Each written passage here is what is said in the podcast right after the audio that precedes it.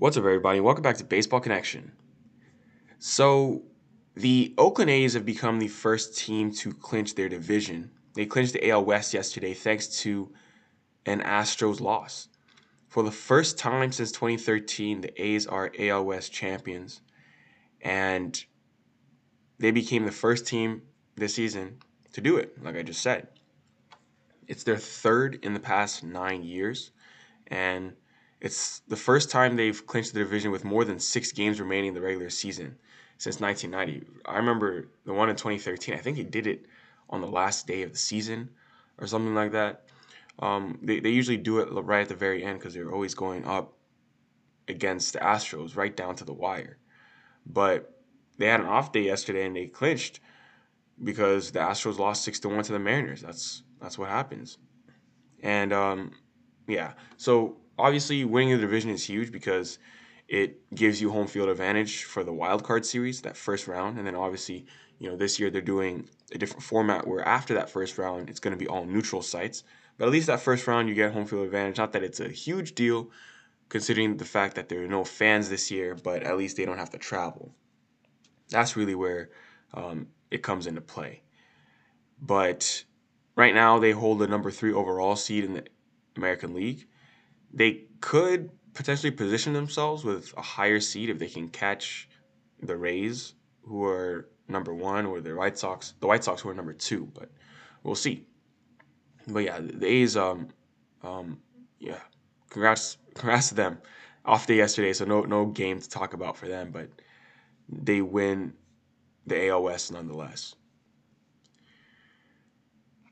Cole, uh, Cole Hamels. Cole Hamels is done for the year. So I was just talking about him when he came off, um, you know, the injured list. He made his first start of the season like last week, and now he's done for the year. They were trying to ramp him up, trying to get him ready for the postseason, and he's done for the season with shoulder fatigue. He only ended up making one start for the Braves, a team that gave him a one-year, $18 million deal this past winter. So obviously, the Braves are going to wash their hands of that and cut their losses because it just obviously didn't work out, and he just he just couldn't stay healthy. Couldn't stay healthy. Um, I mean, had the season started on time, Hamels likely would have made his debut in like early June or so, because he he was hurt in spring training um, with the same uh, shoulder issues.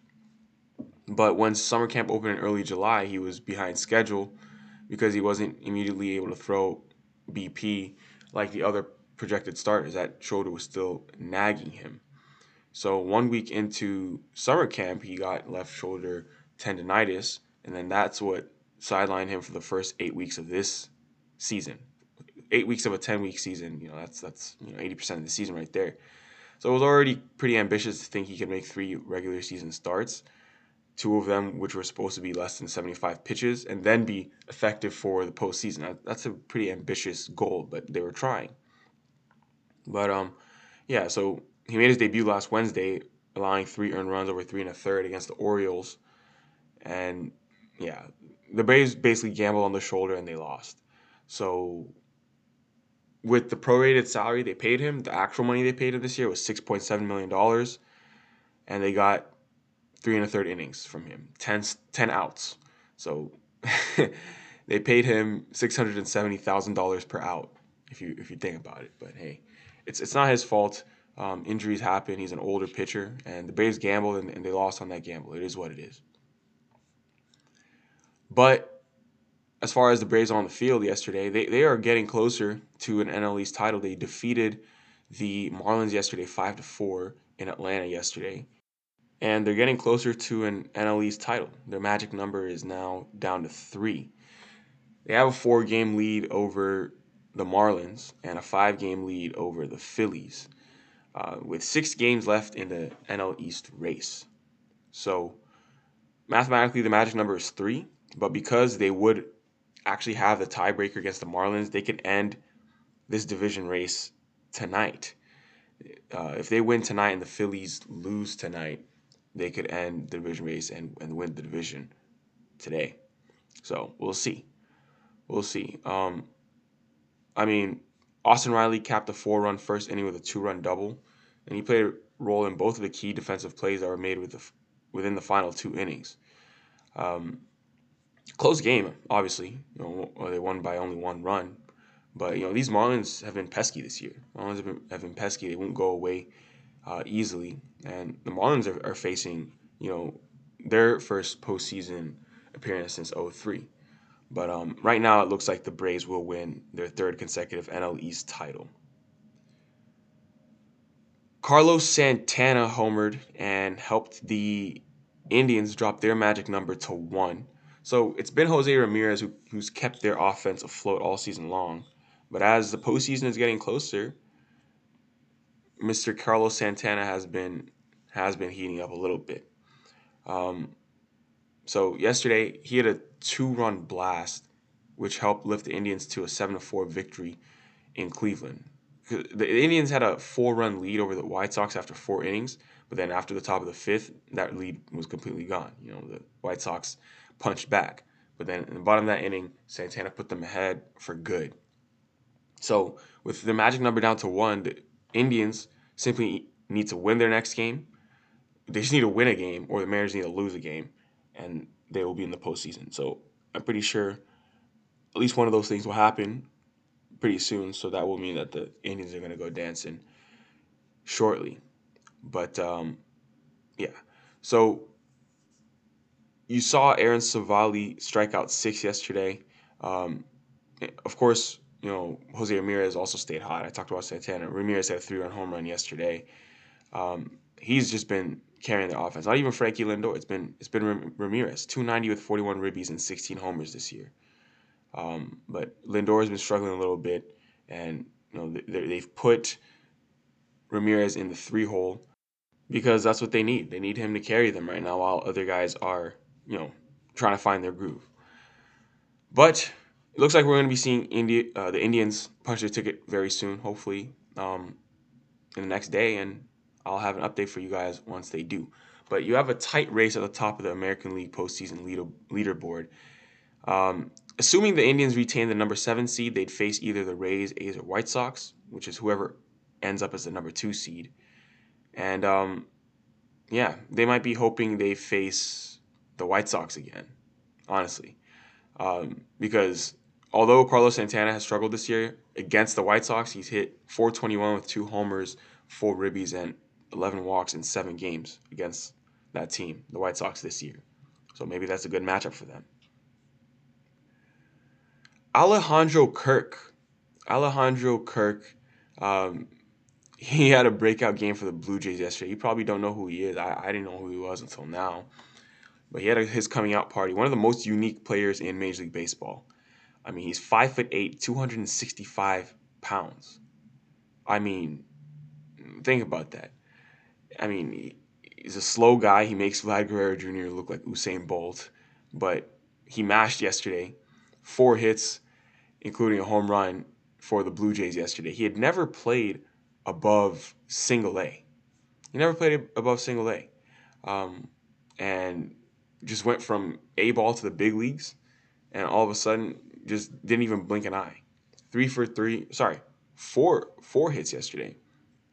Four for four with a opposite field home run for the Blue Jays as Toronto defeated the Yankees by score of 11 to 5. And Kirk, you know, catching yesterday um, in the eight hole, just put on a show, letting everybody know who he is, that he he should be recognized as well, I guess. But um, besides from besides him, Vlad Guerrero Jr. also had a day, three for three with a triple and a double as well. And um, I'm I'm noticing that Vlad Jr. has been moved down to the six hole. That's interesting. I mean, I guess they have to do what they have to do because he just hasn't really he, he hasn't popped off yet. I, am still I'm still um, very bullish on Vlad Jr. I know that that breakout's gonna come. It's gonna come. I mean, let's just let's just give it some time, but it's gonna come. Um, yeah, but on the pitching side of things, uh, Matt Shoemaker started for for the Blue Jays and you know set the pace.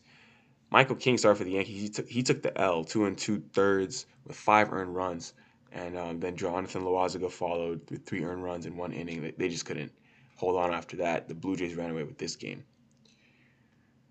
Staying in the AL East, though, there's another team, the Rays. The Rays defeated Jacob DeGrom yesterday. They're about to win the AL East. Um, a 2 1 victory over the Mets yesterday. And um, with that, Yankees lost to Toronto. The Rays got closer to clinching their first AL East title since 2010. They, their magic number is one, with five games left in the regular season. They have a one and a half game lead over the White Sox for the top seed in the AL. They beat DeGrom. That's that's I, I think the bigger story here, and they did it with their phenomenal bullpen. Uh, you know, we've talked about the Rays having the best bullpen in all of baseball, and they showed that again yesterday. Yesterday was a bullpen day.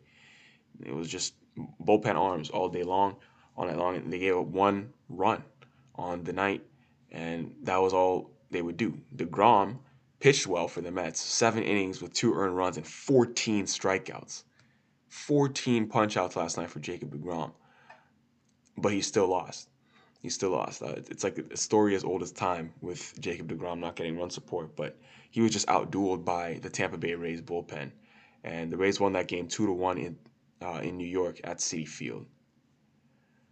So we have these playoff races. We have these playoff races, uh, you know, tightening up, and um, yeah, we'll see how things go. I mean, I think after to, today, we'll see a couple more clinchers. Um, you know, the Phillies dropped a series opener at Washington, um, at DC, and uh, they fell to the number eight seed in the National League with that. So they're they're teetering right now. They're teetering. They're uh, it's going to be um, interesting to see if they can hold on for dear life right now. But that eighth seed in the National League is obviously not where they want to be. But a four, oh, sorry, five to one loss at Nats Park isn't going to cut it because they're at 500 right now with their record, eighth place. That's there's got to be some sense of urgency in Philly right now. They need to win. But that's to do it for today. If you enjoyed this, please share with someone who'd be interested, and we'll see you next time on Baseball Connection.